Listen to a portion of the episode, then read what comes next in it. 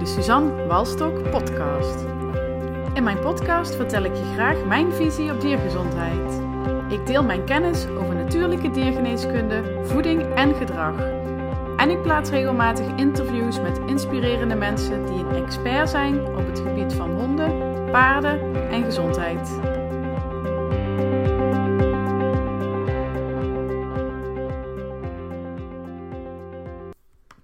Welkom bij de allereerste aflevering van mijn podcast. Ik ben veel bezig op social media. Ik schrijf al een hele tijd blogs en uh, nieuwsbrieven. En uh, nu had ik het idee om een podcast op te gaan nemen, omdat ik het op de eerste plaats prettig vind om te praten. En de tweede plaats dat ik weet dat sommige mensen het niet fijn vinden om dingen te lezen. Uh, en beter dingen onthouden als het verteld wordt. En omdat ik uh, natuurlijk zoveel mogelijk mensen uh, wil helpen met de gezondheid van hun hond, heb ik besloten om het, een podcastzender uh, op te starten. Zodat ik al mijn tips en trucs met jullie kan delen via dit kanaal. Uh, vandaag wil ik het met jullie hebben over een uh, bijzondere ontmoeting uh, met een patiënt die ik laatst had. Ik vind zelf dat ik het allerleukste werk van de hele wereld heb. Ik mag met dieren werken. Dat wilde ik altijd al doen. En de, die kans heb ik ook gekregen om dat te mogen doen. Um, ja, en soms kom ik patiënten tegen die zo bijzonder zijn of waar iets bijzonders mee aan de hand is. En deze wil ik gewoon heel graag met jullie delen. vooral omdat we noemen hem Joep. In het kader van de privacy ga ik niet zijn eigen naam gebruiken, maar in dit verhaal heet hij Joep. Um, Joep heeft mij zoveel geleerd. Uh, in, eigenlijk in twee keer dat ik hem gezien heb. Niet alleen over honden en over het gedrag, waar het in dit geval over gaat. Um, maar ook dat je zelf als mens of als eigenaar niet van tevoren moet denken dat iets toch niet lukt. Maar dat je altijd vertrouwen mag hebben. Uh, ik ga je nu vertellen hoe Joep bij mij kwam. Een uh, aantal weken geleden uh, vroeg zijn eigenares om een consult. Want Joep die liep kreupel al een hele tijd en hij leek heel erg pijn aan zijn rug te hebben. op de röntgenfoto's waren geen afwijkingen gevonden, wat op zich dus goed nieuws is. Maar waar de pijn dan wel vandaan kwam, dat was nog de vraag. In dit verhaal is het niet zo belangrijk waar de pijn nu precies vandaan kwam en wat, uh, wat de diagnose daadwerkelijk is. Maar waar ik het wel over wil hebben, is namelijk het gedrag van Joep. En want uh, door zijn ervaringen en ook door het type hond dat hij is, was hij heel wantrouwend geworden.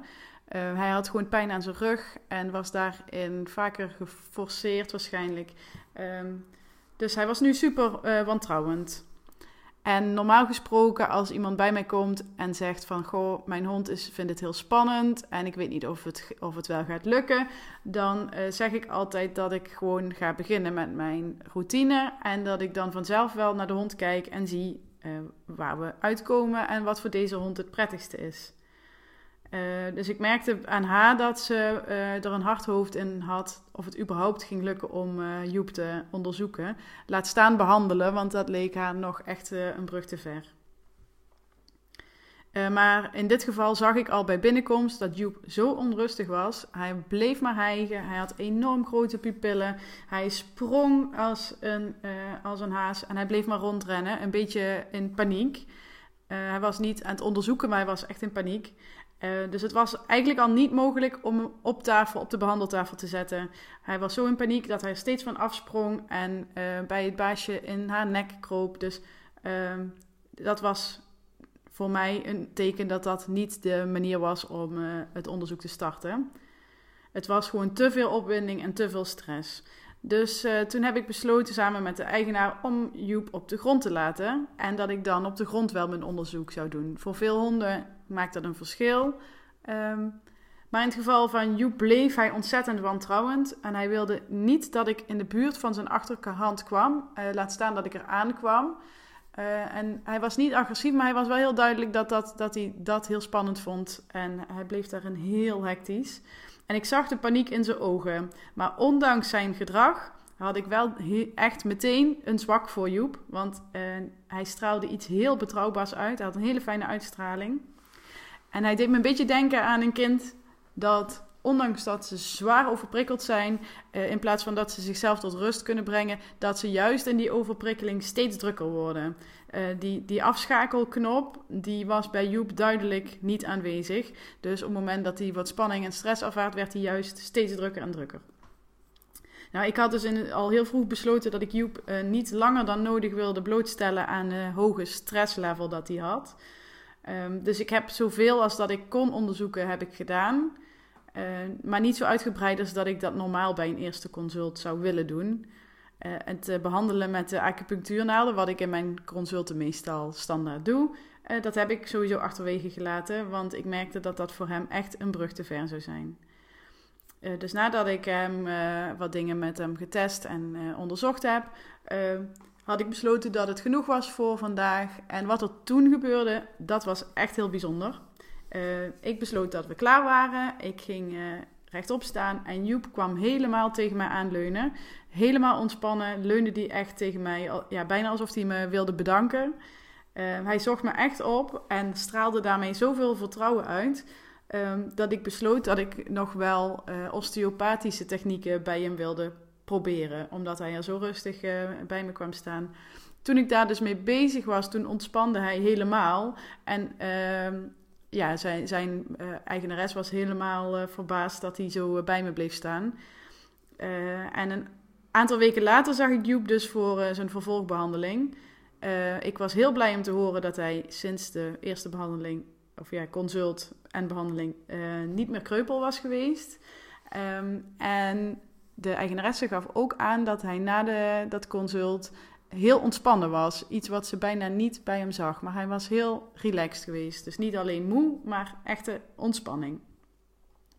Dus de tweede keer kwam Joep binnen. En ondanks dat hij nog steeds wel druk en energiek was, zag ik een heel andere, veel stabielere hond. In plaats van in blinde paniek de kamer rond te rennen, ging hij nu uh, snuffelen en was hij heel onderzoekend in de, in de spreekkamer. Dus ik was heel blij om te zien dat ik zijn uh, vertrouwen in ieder geval niet beschadigd had en dat hij nu wat meer natuurlijk gedrag liet zien in de spreekkamer. Nou, vervolgens uh, heb ik besloten om hem toch weer op de grond te gaan onderzoeken en hem nog niet op tafel te zetten, maar wel om verder te gaan uh, waar ik de vorige keer gebleven was. En dat ging eigenlijk heel goed. Hij had heel snel een houding gevonden waarin hij prettig stond. Hij mocht af en toe even de spanning aflaten door een rondje te lopen of even zich uit te schudden. En zo bleef de spanning deze keer uh, prima te doen. De spanning was de eerste keer al zo, bij de eerste behandeling al zo hoog dat ik bijna niet tot, behandelen toekwam, uh, ja, tot de behandeling toekwam. Nu bleef hij vol vertrouwen en redelijk ontspannen. Het was, hij was nog niet super relaxed, maar het was echt een verschil met de eerste keer. Um, en toen ben ik gaan opletten. Ik wilde, ik wilde gewoon kijken wat ik, wat, wat ik kon doen en hoe ver ik kon gaan zonder hem te overbluffen. Dus op het moment dat ik uh, ergens met mijn handen kwam uh, bij zijn rug en ik merkte dat hij een heel subtiel signaal gaf dat hij dat niet zo prettig vond, Um, dan wist ik dat ik te snel ging of dat, ik, uh, ja, dat, dat hij dat niet prettig vond. En dan verplaatste ik mijn handen weer wat verder van dat punt en ging weer verder met wat ik aan het doen was. En zo merkte ik echt bij Joep dat zijn vertrouwen in mij met de minuut groeide. Dat was zo fijn om te zien en om te voelen. Uh, hij voelde zich niet uh, overdonderd. Er werd gereageerd op de signalen die hij gaf, op de subtiele signalen waardoor zijn omgeving wat uh, makkelijker te voorspellen was en dat hij zelf iets had wat beheersbaar was voor hem op dat moment. Uh, dus toen dat zo goed ging, had ik uh, eigenlijk me voorgenomen dat, dat ik hem wel ging behandelen, met, ook met de acupunctuurnaaltjes. En eigenlijk heb ik die, zonder dat hij er iets van merkte, heb ik die naaldjes in zijn huid geprikt en heb ik een complete behandeling kunnen doen.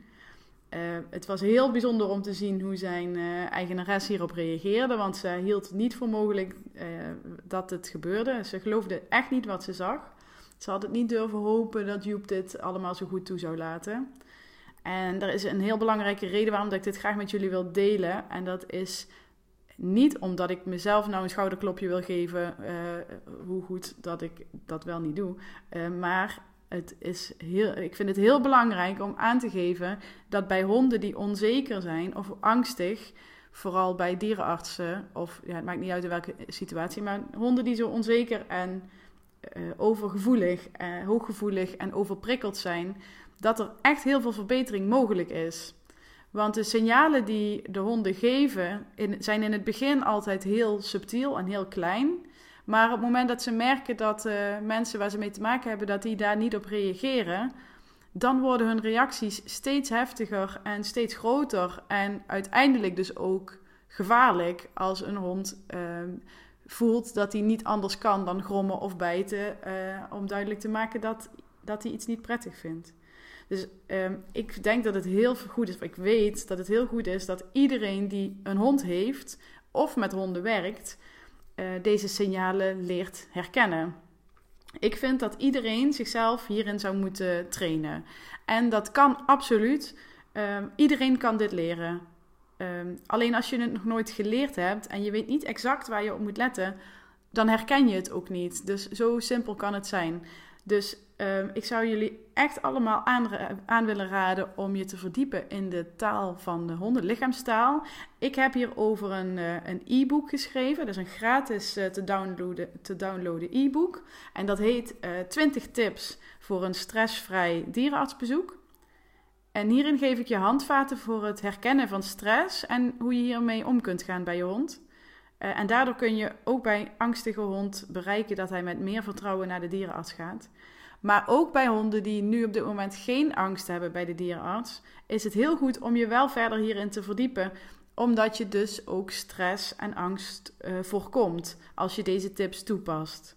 Dus als je dit uh, zou willen, dit gratis e-book, dan moet je nu even naar mijn website gaan en dat is www.suzannewalstok.nl slash e-book e-boek, B-O-O-K.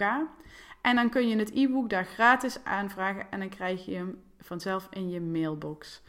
Uh, dus ga even naar mijn website, vraag het e-book aan en begin te lezen, want het is zo super interessant en je kan je hond er echt mee helpen. Ik ben weer heel blij voor de les die ik hierin, hieruit heb geleerd. Ik vind het gedrag van honden ook iets super interessants, iets waar ik me steeds meer in verdiept heb en waar ik altijd, uh, ja, wat me echt fascineert.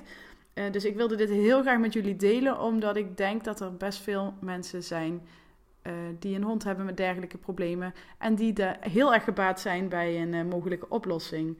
Um, ja, dus dit wilde ik met jullie delen. Um, tot de volgende podcast.